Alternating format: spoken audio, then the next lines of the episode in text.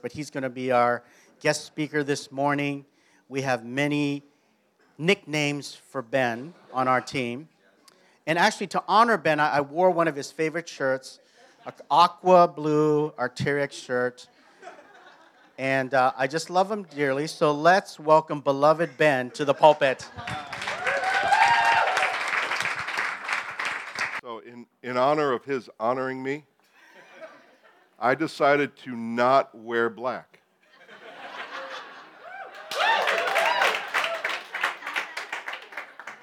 this is what I call off black. Well, it's uh, always good to be here. Always, always, always. Um, Rich and I were just talking about the overflow room. And uh, initially, go, you know, make sure you say hello to the overflow room. Hello. and, and then I went, oh, man Actually, you know what a multi site is? You know, you have a mother church, and then you have another site, right? And things are streamed to the other site. And it's, it's one of the ways that churches um, maintain their intimacy, but also expand the kingdom. And I believe the overflow room is a first fruits, what God has for this church. Um, that actually there's going to be more services and there's going to be some multi sites that won't be in building. Okay? But it'll be led by the Lord, it'll be equipped by the Lord. Um, but uh, the kingdom of God is always advancing. Have you noticed that?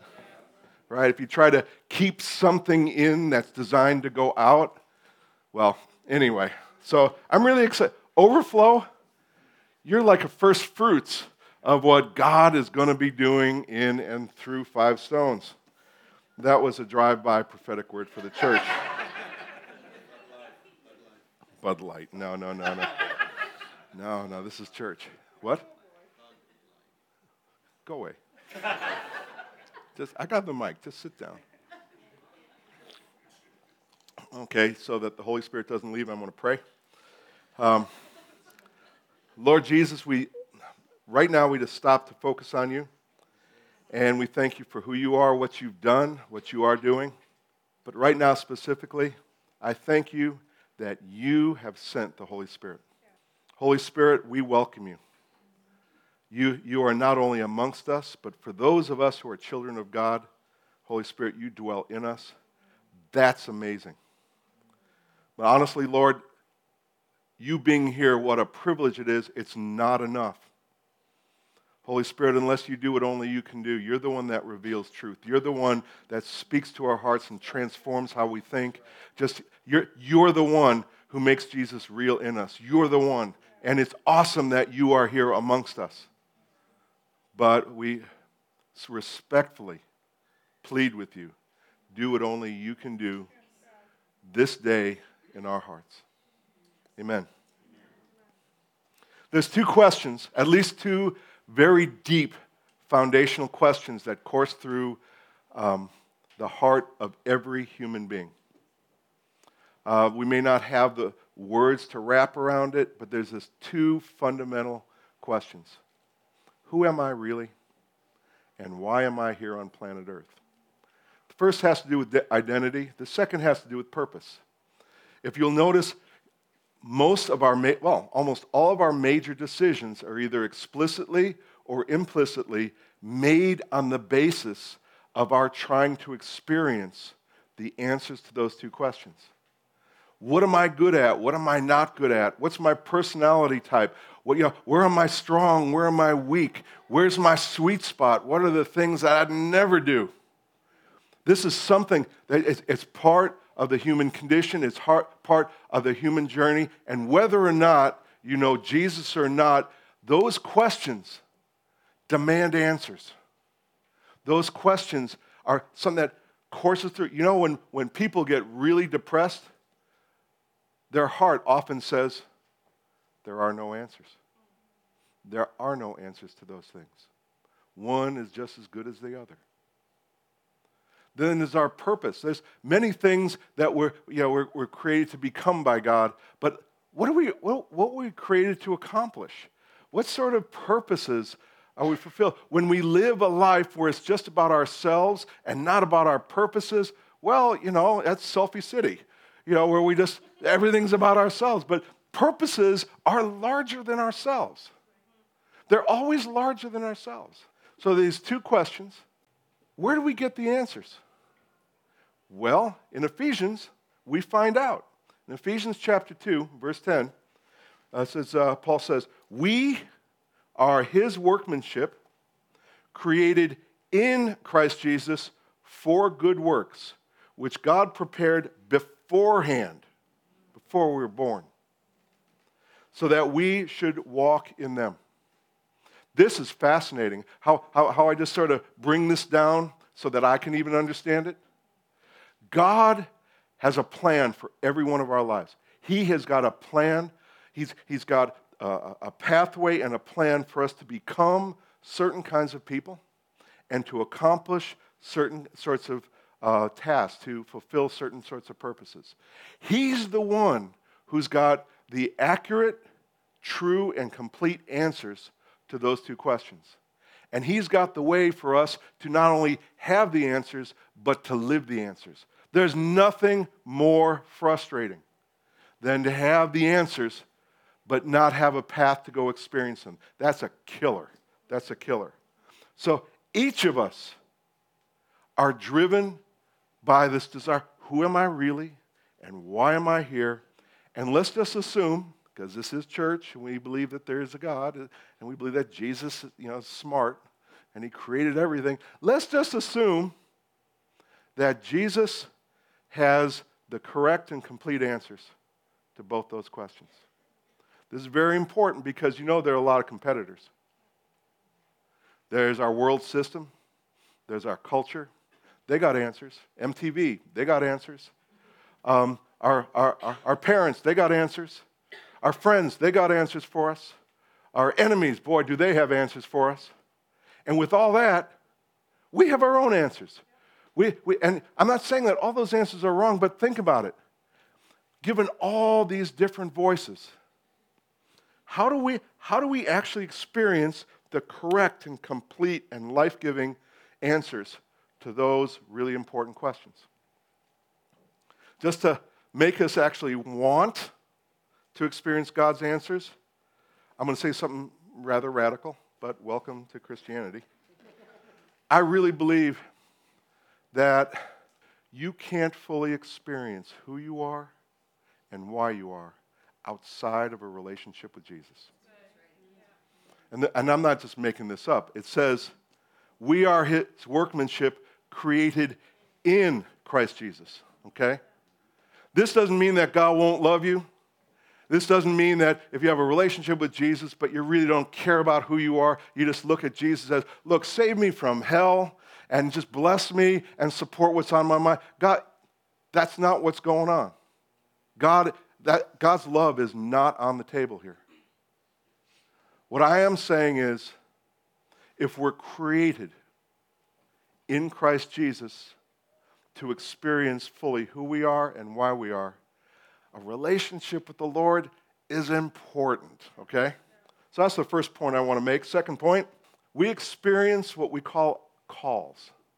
That sense of, mm, God, you've created me to be like this mm, you've given me these talents. I don't know if all of you go, mm, but it, some of you are going, that's not Canadian. We don't go, mm, at least not in public.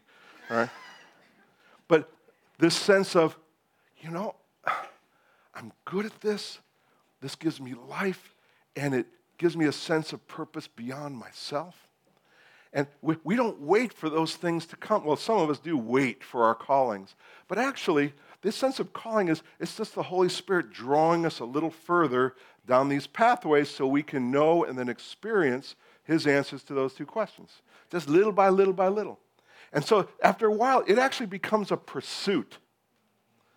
Pursuing our callings, wanting to grow into who we really are, really wanting to experience the purpose that God has for us, which I believe we're better are going to be better than the best we can come up with. It's actually a mark of maturity. Listen, in Philippians 3, it says, Not that I've already obtained all this. This is Paul. He had a great track record, he had a great religious resume. But he says, Not that I've already obtained all this or have already arrived at my goal, but I press on to take hold of that for which Christ Jesus took hold of me. Think about it. God created you to become a certain kind of person and to accomplish and fulfill certain sorts of purposes. He took hold of us. And, and Paul, who has a pretty good resume, he raised the dead, started some churches. I mean, pretty good. He goes, I'm not done yet. I have not arrived. So I actually press on to lay a hold of God's answers to those two questions. I, want to, I don't want to just believe it, know it's there, or even, even get the answers. I want to experience it. And then just a couple verses down, he says, All of us then who are mature should take such a view of things. That's a killer, isn't it? It's just amazing that we think maturity has to do with how long you've been a Christian, which I think experience has its place. A lot of us think, how much of the Bible do we know? Well, you know, knowing the Bible really is an important thing because, you know, God's words happen to be true and everything else is sort of, well, counterfeit. And, you know, there's, sorry, but that's what it says argue with God. Um, but there, there's something, we, we think maturity has to do with maybe learning how to be a spiritual prune. You know, well, I just, I'm following God and therefore I'm unhappy, but it's worth it. You know, I mean, it's just weird, the stuff that goes on. But Paul's sitting there going, there are, there are a bunch of criteria for, for maturity, but one is this whether you know God's answers, whether or not you're prepared to experience God's answers to those two questions, you have the wanna. Say, man, I want, I want, I want to lay a hold, pursue, just grab onto and experience God's path for me to experience the, uh, his answers to those questions. That is a mark of maturity. It is not a mark of weakness. It is not a mark, I'm telling you, newly born again people who are, oh, I'm so excited about Jesus, and they go, Who am I really? What, oh, God, what do you have for me? That's maturity. And there are those who've been, you know, you know, Christians for 20 years, and they've been faithful. They love God. They're living holy lives and all that. And they go, you know, and they go, good enough is good enough. Where I'm at, oh, thank you, God, for bringing me to this place of good enough. Now, here's the hard part God initiates this journey, and He's actually in charge of how this journey is supposed to go. There is no Christian career path to discovering who you are. I mean, there are principles. Oh gosh, there are principles, but I really believe that our pursuing and actually our experiencing or fulfilling our callings, it's a customized process. Before, before I go into you know, nail it down the, in the Bible, you know, how many of you got kids? All right, that you're willing to admit are yours. Okay? So you have these kids. And, and know, I have three daughters, three distinct personalities. And I try to raise them within godly principles, but how do I, how I apply them? I better customize it. You know, there, there, there, there's one daughter that is like, you know, she keeps on hitting the boundaries, just hitting the boundaries, just hitting the boundaries. And I'm going, oh, you're not going to win this one, you know, that kind of thing. And then the other side, all I have to do, there's one kid, all I have to do is go, sorry, Dad. You know, and so there's a customized process. And, and it's not like they're afraid of me. At least they tell me. I said, Are you afraid of me? No, Dad. No. Anyway, our path to discovering and experiencing who we're created to be and what we're designed to accomplish, it's a customized thing. Here's some examples. Joseph, he was a, he was a teenager. God gives him this great revelation. You're going to be in charge of a lot of things. You're going to be very fruitful. And here's the fun part your family's going to bow down to you because you're going to be so important. They're going to say, please sign our Bible, you know, that kind of thing. and Joseph loved that man. He said, that's right. he told, he told his family, guess what? I had this great dream.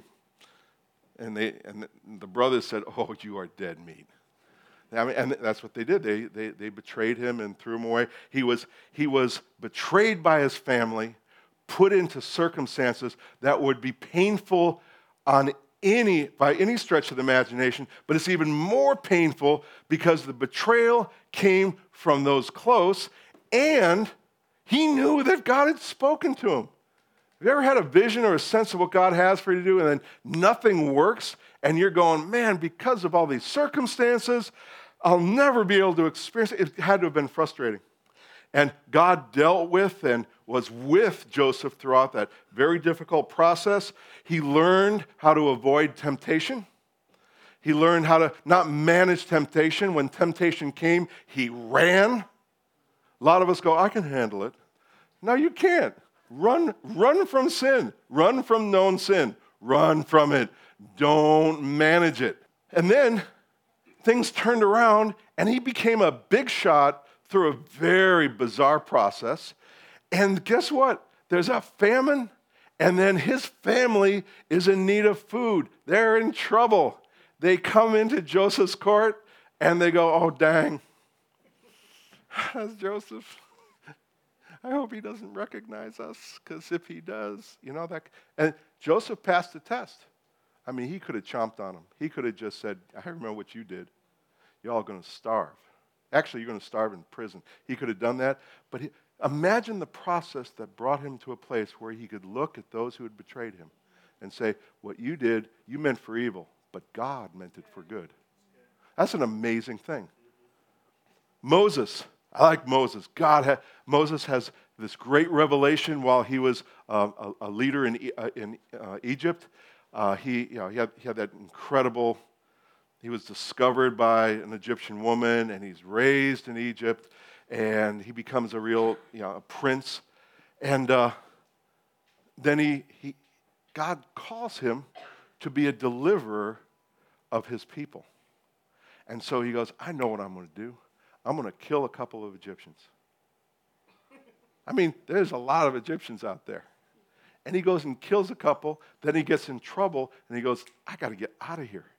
So he runs away from, I mean, he was really trying his best to follow God's will, but it didn't work. It blew up. He's in trouble. He's hunted. And so he runs away and he spends some time in the desert.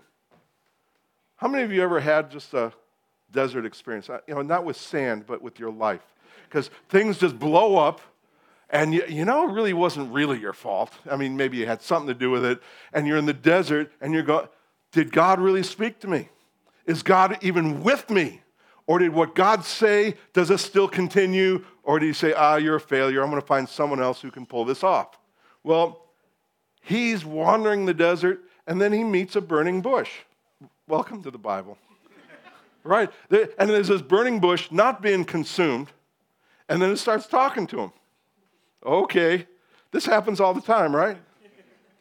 And then God, and then God, God basically says, you know, Moses, uh, I still have a calling on your life. You're going to be a deliverer of my people. You're going to be my spokesman. Isn't that amazing?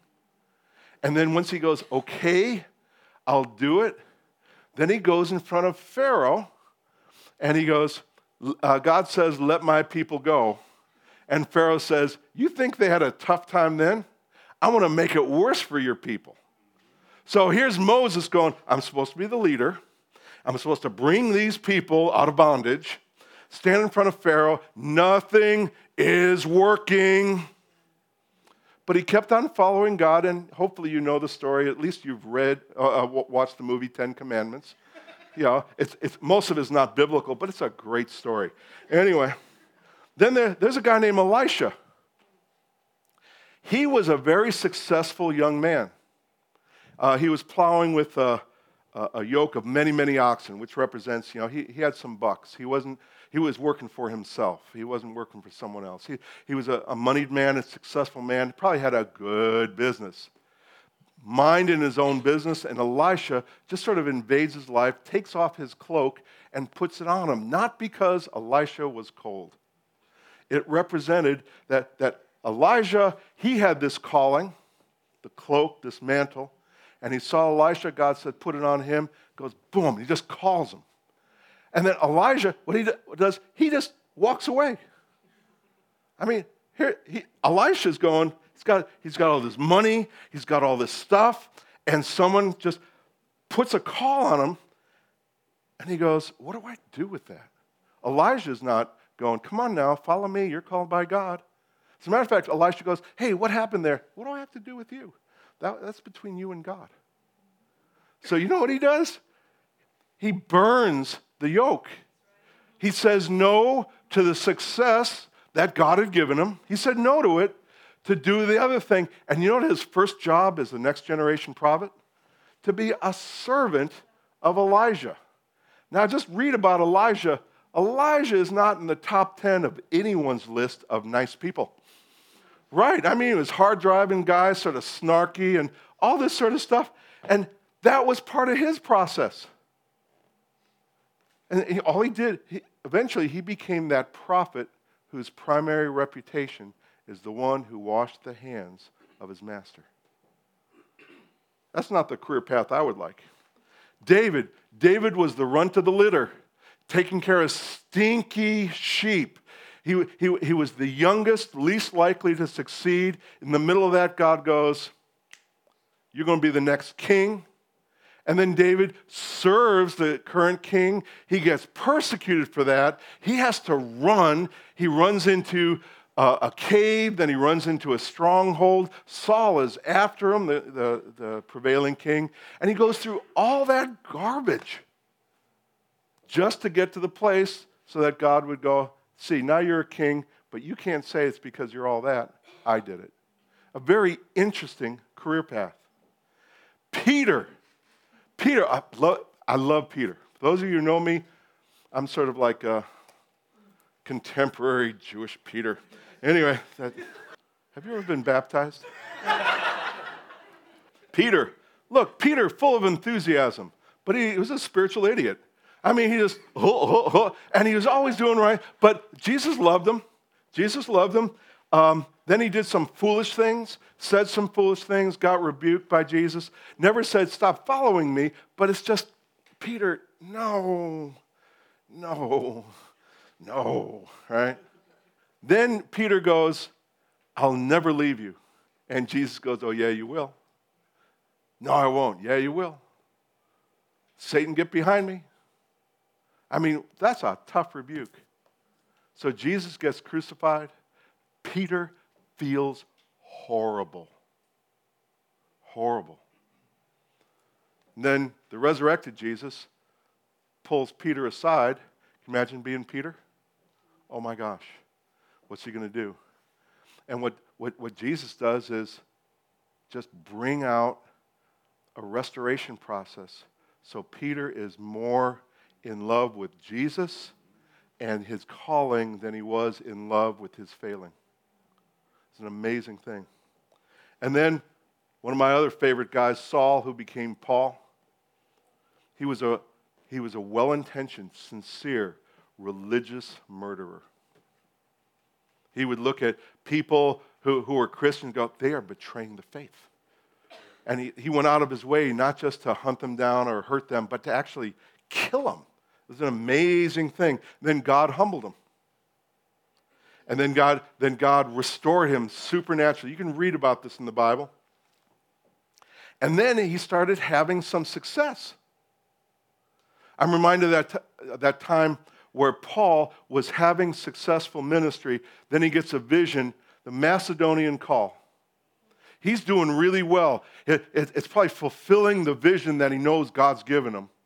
And then God just sort of throws him a curveball and says, there's another place, another kind of ministry that you haven't even thought of. And it's, it's just a vision of mankind. Please come help me. Those of us who are visionaries, we love that story, but we hate to experience it. Because God gives us a vision, we do everything we can, and then God does something to mess up our template. All these guys were called by God in different ways the processes through which they discovered who they really are and their purposes. It was very different from one another, but it's just God, when He calls, He will lead us through a process where we get to experience His answers to those two questions. What's our part to play? Well, the idea many times of saying yes to God's calling we have this idea, it's like God giving us a job offer. You know, we're doing one thing, and He goes, hey, look, yeah, I got a better plan.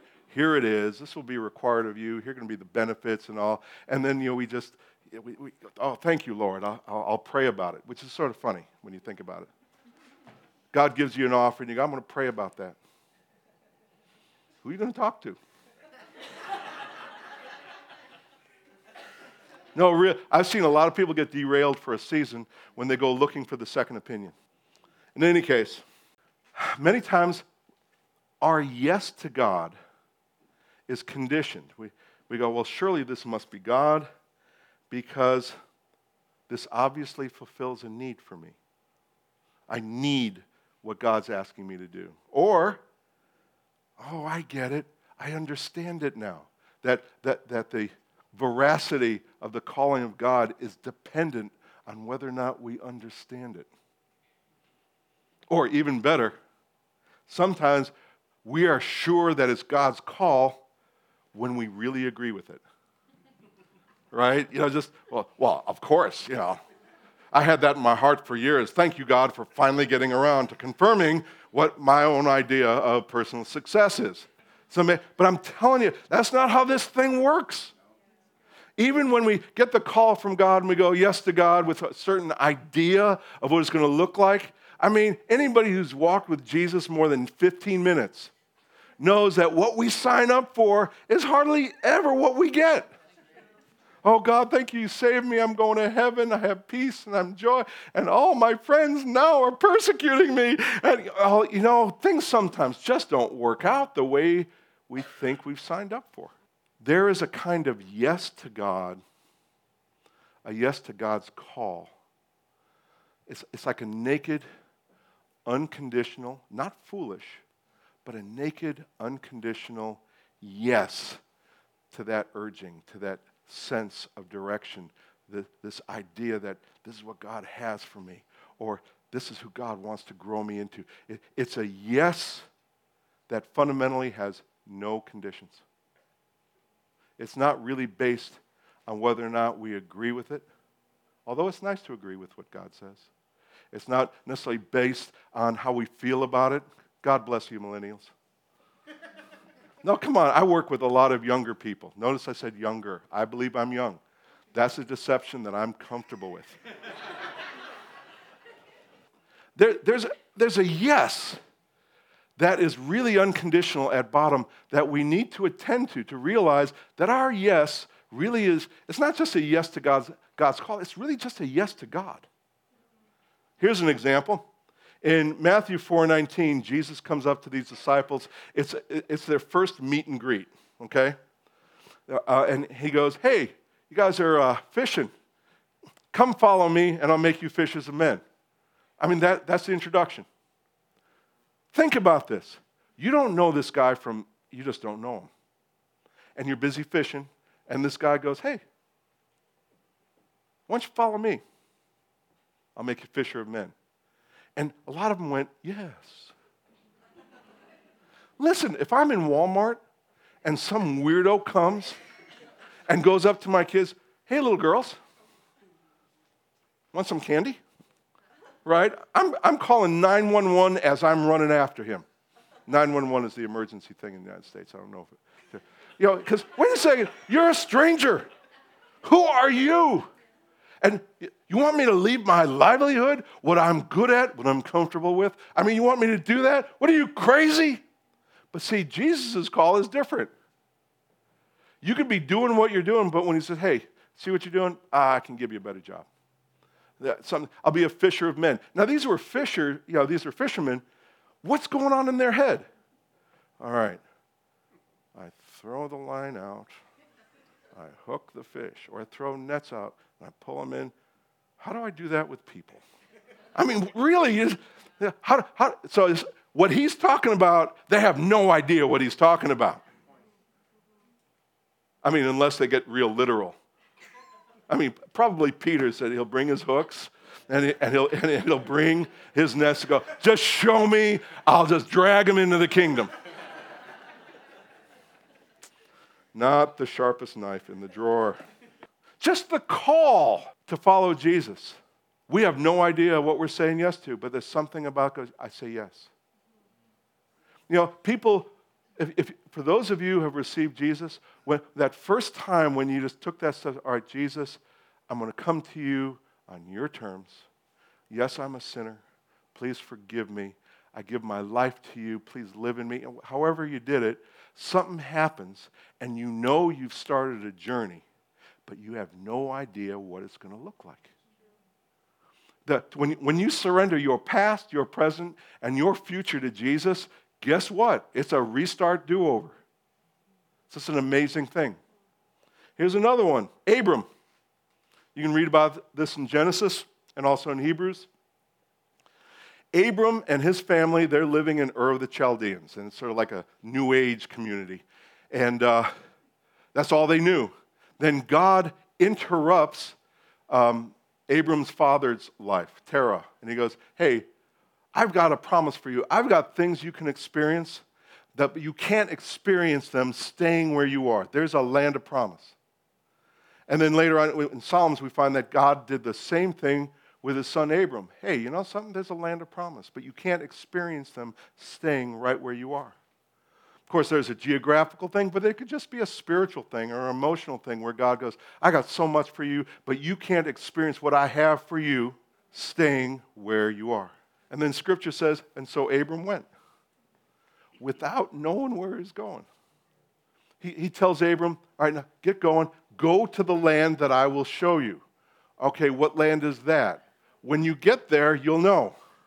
Go to the land that I will show you. Wait a second, I need some brochures. Can I find it on Google? I mean, there, there's something else that, look, get the train out of the station. There's more for your life, more for your family.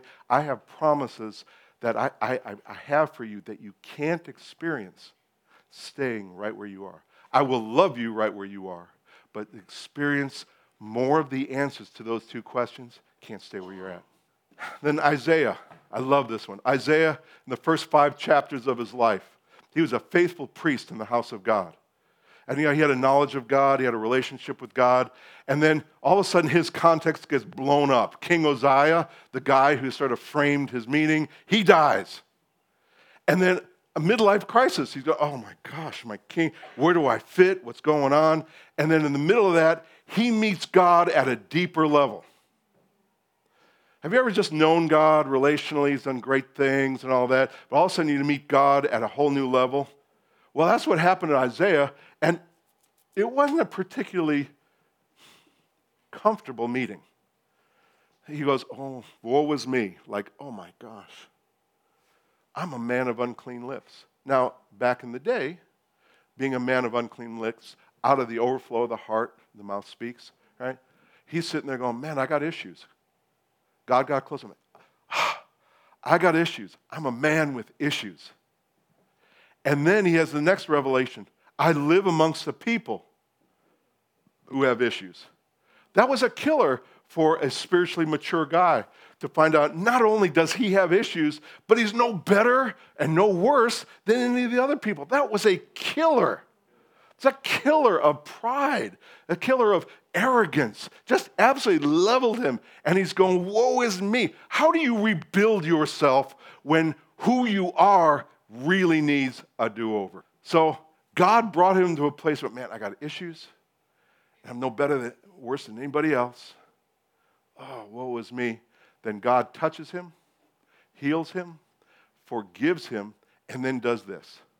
He doesn't speak directly to him he, he just sort of speaks. Who shall go for us? Who shall we send? It's like Isaiah, he's been dealt with. He's just sort of, whatever.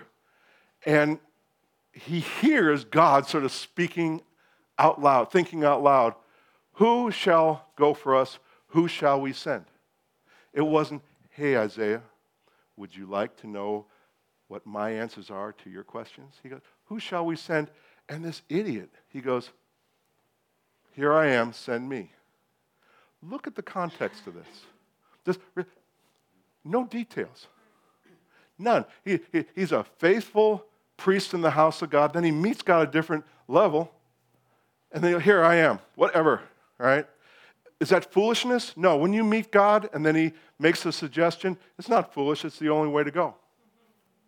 Imagine you're unemployed You just, you just get fired and you're about to go home to your wife, and actually, you do go home to your wife, I'm fired. She goes, Oh, no, we'll pray about. God will provide, and all that sort of stuff. A couple days later, you come home, sweetheart, got a job. I met a guy on the corner, it's a divine appointment. Really? Right. When do you start? Next Monday. Great, great. What's the job? Don't know. Well, how much is it going to pay? Mm, good question. Any benefits? Ah, you got a lot of good questions today, sweetheart. right. Company car? We're going to have to move. What are the hours? Mm, mm, mm. I don't know. Did you take the job? I sure did. I signed a, a blank legal contract. And he assured me that if I just show up for work, he'd start filling in the details as we go. Now, if you were the spouse of this guy, you go, You're crazy. You're out of your mind. Welcome to the kingdom. Welcome to the kingdom of God. Let's say you've been following Jesus for a while and you really like how he blesses you. You're sort of proud of, of, of how he does really cool things. You know, as he walked the earth, these disciples going, Yeah, with him. Yeah, watch him do this. Yeah, he raised the dead. Mm, I'm with him. You know, and he's got some nicknames for me. I'm a follower of Jesus. I'm getting blessed. I'm just right behind his wake. Everything's going good. Oh, my hero gets killed, murdered. Oh, he's back again. okay, you know, come here, go away. Emotionally, you're a mess now. You think Jesus is going to be with you forever, and then he's gone, but he's back, right? So what do you do? What do you do? You listen to the guy. He's got something to say. And he goes, I want you to go and make disciples of all nations. Go where? I'm not telling. And then, well, what do you mean, go and make disciples? Teaching them to obey. What are you talking about, Jesus says? In your going, wherever it is that you find yourself, your primary mission in life is live a life in such a way you can demonstrate who I am and bring other people into my family. Go, uh, the, everything else is just details. But that's the grand thing. That's crazy. I mean, well, Lord, I, I would love to be sent to these people because they're a lot like me. But oh, not these people. You know, Peter had that problem. He said, Send me to the Jews. I'm good with the Jews, but don't send me to the Gentiles. And Jesus goes, Thank you for the advice. I'm going to send you to Cornelius' house. I mean, God respects, as in he listens to and doesn't make fun of our suggestions, but he's not moved. I mean, he's got this plan. He doesn't go, oh, okay, let's just change this. All right, I want you to do something with the Gentiles, go to Cornelius. Ah, we'll find a nice rabbi. He doesn't do that. And here's the last example before I get to the point. We're not there yet. As my colleagues say, you got to wait till the end to find out where I'm going. That's right. Which is a lot like following Jesus, isn't it? In Ezekiel chapter 47, there's this vision of water coming out of the temple. And uh, there's Ezekiel, and, this, and, and then Jesus comes and takes him by the hand. And he brings him into a part of the river that's really shallow. And so he gets in the river. Wow, this is really good. This is really refreshing. Gets the dust off my feet. Have you ever been in you know, a river that's actually flowing? Uh, it's, it's almost always refreshing. And and there are little rocks and pebbles, and it's a little slippery, right? But because it's only like ankle deep, you just go in there and go, oh, this is really great. And you just sort of splash yourself, and you're having a lot of fun. This is refreshing, right? I'm enjoying the blessings, and I've got complete control. So then it says that the Lord took Ezekiel to a place where he was knee deep. Now the river's flowing. Have you ever been in a river that's just sort of knee deep? I mean, it's moving, not like a tsunami, but it's still moving. And, you know, instead of standing like this in the river, you just sort of go like this, just so you can, you know, not get knocked off because it's a little slippery and all that. But it's really refreshing. Oh, this is good. I really feel the power of God now, right? But still, you got control. And then God leads Ezekiel to a place like up to here. Now it gets interesting. Now you're like an underwater surfer. You're going, whoa, mm, you know, and you know, it's slippering, you know, all that, but it's still pretty cool. After a while, you get your balance and you're really good. As long as nobody touches you or pushes you, you're good. You can ride this thing. And then Jesus takes this guy and doesn't lead him into the deep end. He doesn't. What he does is he takes him on the bank. Takes him on the bank and he goes, Son of man, do you see, do you see that? And he's pointing to the deep end. He goes, That's the place where no man can cross it, like there's no control. You don't determine the nature or direction of your life. Um, uh, you don't even get to determine who you're going to flow with, right?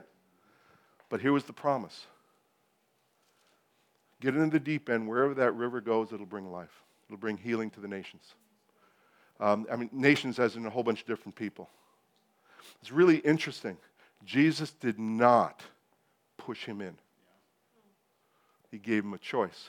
I'll tell you a quick story. I think it was about, I think it was about five years old. And in, our, in, in my town, my, uh, you know, my family, we had sort of like, it was like a community pool. It's pretty nice, like a pool club, but nothing real ritzy. And uh, I didn't know how to, you know, how, how to swim. So my dad says, today's the day you're going to swim. And so I go, okay, and I knowing I'm not going to swim. I'm, I had already planned that I was going to push back at the right time. So he takes me, you know, the stairs that go down. So he gets in the pool and he goes, okay, just walk down the stairs. And I'm going, okay. One more step. You know, and, and then, you know, the step that goes from here to here, mm, exciting. Oh, you know, it's like, that'll wake you up. And then, then the next step would have gotten in the water to about here. And I said, nope. I'm not, and I just walked out. And he goes, come on, son. Nope. No, I'm not. I was scared, and pl- plus, I just didn't want to. He goes, okay. He comes out. True story, I'm telling you. So here's the pool, and dad's here, and we're walking to where the five feet is. No, he did not push me in. what he does, he said, stop right here. He jumps in, and he goes, come on, I got you. And I'm going, I'm standing here. Look, I just said no to that. But I, I just don't know what came up. I just jumped. I jumped. He caught me. I got really wet, you know, snot coming out. Yeah, I mean, it was just sort of a mess. But he brought me up, and I'm looking right in his face. And I go, wow. He goes, let me teach you how to swim. And within about 10 minutes, you know, he's holding me, and after a while, I got it, Dad. I'm doing it. And my dad yells at my mom, Sweetie, honey, look at this. He's a natural. And there's no way I knew that until I took that jump. There's no way I would have known or experienced the fact that I was designed to be a pretty darn good swimmer. Many of us, many of us are just like right here. We know that the next step, we're going to lose a little bit more control. I had a really clear vision uh, many, many years ago. I had a vision of a guy who loves God, loves God with all his heart. And God brought him to the place where, you know, take the next step, and that he's so responsible. And he's going, God, I'd love to, but, you know, there's my finances, there's my kids, there's this and that, as if God hadn't factored any of that in. And I, I just heard the Lord speak to this man. You don't have to jump in all by yourself. Bring all this stuff with you into the river, and I'll sort it out as we go. And the guy jumped. jumped. Our yes to God's calling is not a yes to God's calling, it's a yes to God. So, who is it that calls you? Who starts giving you that nudge, that sense that there's more? Or, man, I'm tired of my own answers. I want to start experiencing God's answers to these really important things. Who is it that's getting that thing going? Who is the one that calls you? Well, it's God, the God of the Bible, Jesus Himself. Now, before you go, well, there's all these others, let's just listen to me. This Jesus, he knows a lot. He's really smart. You might be smart. But whatever smarts you bring to the table, Jesus is going, mm, you're not even a close second best. I mean, I created you, I created the universe. I know stuff that you will never know. I know stuff. I'm an expert on anything. I did that. Did I do it right? She, and she's sitting there going, No, you got to go like this. No, listen, God is an expert on everything. How many times do we try to negotiate with God and you know, have a mutual non aggression pact? You know, God, well, this is what I want. I know what you want. Can't we just sort of meet in the middle? And God says, Well, I'm an eternal God, meaning I can wait. but listen, God knows. He knows a lot. He knows how He made us. He knows the answers to those questions. He knows the plans that He has for you. These plans are not to destroy you, but for your own good and for His glory. He knows this. He's not just making guesses. And whatever, whatever excuses or limitations you think you have, God's going, ah, oh, that's easy. Where you're weak, I can be strong. Where you're broken, oh, I can make you whole. Where you're hopeless, I can give you a hope that will never disappoint. Not only does He know us, He really loves us. Now, we love ourselves and we have people, oh, that I lo- when they love me, I feel so. Listen, nobody, nobody can ever love you the way Jesus loves you. Nobody. Nobody. It's not even close. That even your, your, your closest friend, I almost said your best wife, only one, you experience the love of Jesus. You appreciate how God loves us through other people. But His love is far surpasses everything. I tell you, if you have a person who knows everything and loves you more than anybody else, and they go, hey, come, let's go do this. So what's the problem? He's really smart. He knows what he's doing. He will not screw you. It may be an interesting ride, but he will not screw you. He's got the plan. He knows how he made you. He's got the answers to those two questions, and He knows the way how to lead you so you can experience that. That's the one who calls you. It's not the call that we're really saying to, because when God starts calling us, we don't have many details to say yes to. We're saying yes to Him. Here's another question Who owns you? Who calls you, and then who owns you? This is, uh, Scripture says in 1 Corinthians chapter 6, says, this is if you're born again, if you're, you're in, if you, you're a son or daughter of God, if you've surrendered your past, present, and future to Jesus, that, that kind of. You're not your own. You've been bought with a price. A lot of people love following Jesus and having Jesus in their life and all that. But when you get to that, you know, it, when you gave your life over to Jesus, that was not a metaphor. It was like all of a sudden he owns you. You, know, you sign over the ownership papers. See, Jesus, my way, not good. I surrender to you. Forgive me. Come dwell in me. Like you now own my house. You're the one who is in charge of the nature and direction of my life. That's what's really going on. Who would you rather be owned by? You really want to own yourself? You want someone else who intimidates you? You want them to own you? You want your past to own you? Do you want your feelings to own you? What owns you? And compare that to being owned by God. Hmm. Just an interesting thing. You know, when, when Jesus comes to us, we're all fixer upper houses. All of us. It's just that he's just got this design. Oh, just give it to me and we'll replace the four. I mean, sorry, the Robin Williams thing came out again. Go back, go back. Listen, we are all broken. We're all a mess. We have our own ideas. We don't even seek God. He has to initiate it, all that sort of stuff. And he goes, Listen, I'm going to buy you if you'll say yes. And once I buy you, I'm going to take out floorboards, put out better stuff. I mean, you know, that, little kitchen sink, let's get you a nice one. There, there's a restoration process that we can't even imagine. Who do you want to own the nature and direction of your life? I've even known people who love God, they're following God, they've taken risks, and actually, what owns them is the vision that God's given them. And they're more into following the vision than the author of the vision. And sometimes you go, Thank you for that vision. You have a Macedonian call? It's just an amazing thing. All right, we'll use Greg. Greg, let's say I drive by your house and you just have grass up to here. And, you know, because I care about you in the Lord, means I can't stand you in the flesh. No, only kidding. So, we can do this. Come on, have you ever had someone, hey, I just love you in the Lord? Uh, you really can't stand me. All right, I get it. Anyway, so he's got this grass, my compassion. I go, hey, Greg, I bought this lawn for, for you. It's yours. And you go, wow, thanks, man. That's really great. And a week later, I come by, and what you're doing instead of cutting your grass, you're shining a pile of rocks with your lawnmower. Ping, ping, ping, ping, ping. You know, little children have to go to the other side, you know, because of the rocks flying out.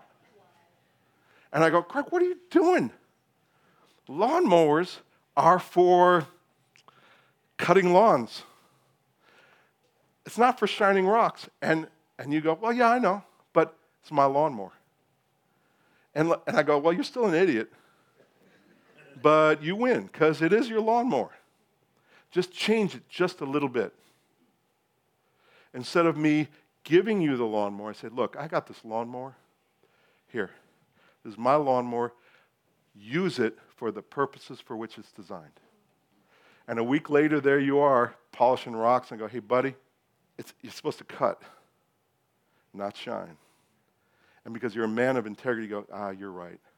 It's your lawnmower. I will use it for the purposes for which it's designed. I think a lot of Christianity is just having to return, you know, just sort of re up who owns me. And when we say, I, I, God, you bought me, you own me, lead me, guide me so I can experience who I'm really supposed to be. Lead me and guide me so I can experience what I was created for. Like if you own you, you can always say no to God. But if God owns you, you've got an interesting negotiation. There's no altar call here right now, but I'd like to pray for us. Because I think many of us are feeling that call to not necessarily up their game, but say, God, I know you have more for me. Or my life, my way, mm, not nearly as good as yours because you're smarter than me. You love me more than I ever. God, I'm willing to say yes without knowing what's going to look like. There are even some of you here who's look, you're coming to church, you're inquiring and all, but still the issue is it's not a matter of God's plan for your life. Remember, you can't experience the answers to those questions without being in Christ. Some of you just got to sign up and go, I sign away my past, my present, my future. God, forgive me, transform me, come live in me and lead me into your purposes and your plans. So I want to pray for each and every one of us. There's no altar call or raising of hands. Lord Jesus, when you call, I'm so thankful that it's you because you know everything. You know the end from the beginning. You designed us. You know the path to experience those two questions. You know the path where we can experience the glory of your workmanship in and through our lives. You are so smart. And you love us so deeply that you'd even die for us so that we could experience your answers to those questions. That's such an amazing thing. And some of us, we know you own us, but we're re-up, we're re-upping. We're just saying, God, that's right. Our lives are yours, they're not ours.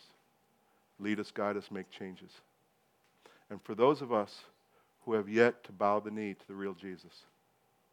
For those of us who are going, man, I need to be, I need to be a son or daughter of God before I can experience his answers to those questions. I just say, yes, God, save me, forgive me, come live in my life. God, I ask that you would bring faith to every one of us to say yes to the next leading, to say yes to the next urging, to just say yes because we know who it is that's calling us. God, we ask that you would do this for our sake. God, would you do this for the sake of the people that we say we care about? And God, would you do that for the sake of your name, which we carry with us wherever we go? We say yes, God. Amen. The worship team could come on up. So Ben did not sense that there was to be an altar call, but I do sense there is to be an altar call. And the altar call is not one where you have to come forward. The altar call is as we sit in our places right now. I think that the Spirit of God is inviting us wherever we're at to another level of surrender in Him. To say yes to Him is to go to another level of surrender. To go to another level of surrender is to go to another level of enjoying God, consecration, and enjoying the fullness of our purpose in God. And I think to not respond to what the Holy Spirit was speaking to your hearts is to leave seed on the ground. and so I think you need to plant it in your heart. You need to say to yourself, I'm surrendering in this area. I'm going to go further in this area. I'm committing myself to this. I'm forsaking this. I'm giving up that. The, the joy of walking with God is that the kingdom opens up more and more and more. It doesn't get narrower and narrower and narrower. We never get bored as we walk with God because the kingdom of heaven is going to be an eternal revelation. When we get to heaven, there will never be a moment where we said, I've sung that song enough. I've heard the angels play the harps long enough. I'm bored. You will never be bored in heaven because Jesus is eternal. His revelation is eternal. We will never be bored and we will never run out of worship and insight because it's unfolding forever and ever and ever. And so we taste of that on earth. And so God is calling us to go deeper in Him, and that's a joy. That's a, a drawing of the Holy Spirit. We are unconditionally called because we're unconditionally loved. That's the connection that Ben is making for us. You are unconditionally loved. You have a father that's waiting in the deep end. And once we see him there, then they're willing to jump. But if we don't see him there, then we're not willing to jump. The key is the father is there. And so the father is there for every single one of us. And so, Father, we come before you right now. Just ask yourself as, as you heard the message today, what was God quickening to you? What did He prick your heart on? What did you say to yourself? Oh, I need to surrender there. I need to give up there. I'm at a crossroads and I need to make the decision. I, I feel like God's been prompting, but I can't do it. Cross over. Just remind yourself right now. Maybe you put it down in notes. What was it that God was inviting you to and surrendering to another level?